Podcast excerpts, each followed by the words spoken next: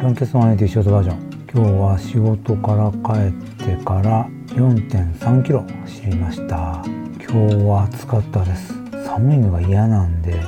もうほとんど真冬の格好をして会社行ってるんですけども今日の帰りにはもうダウンを着ることはできなかったですねだから帰ってきてからも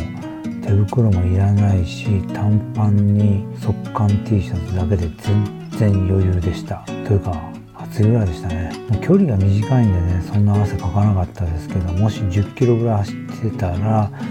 帰ってきたらすぐにシャワー浴びないといけないぐらいに汗かいてきたと思います。まあ、散々言ってますけども私の家の近くは本当に走りやすいところがないんでちょっと思いついて公園の広場を走ってみました。そこそこ広いグラウンドみたいになってるところがあって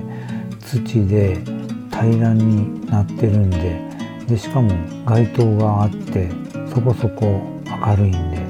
トラックみたいに使えたらどうかなと思って走ってみました、まあ、確かに走りやすいんですけども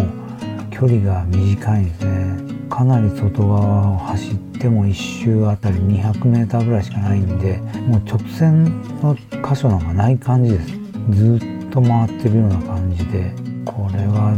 ね長い間走るの無理やな距離を確かめるために1キロは走ってみたんですけどね。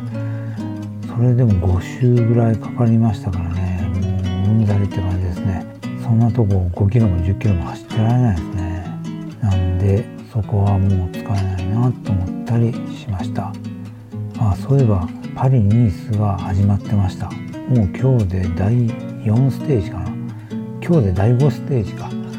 ですね。タディ・ポワチャルとヨナス・ビンゲゴツール・ド・フランス1位2位の選手が直接対決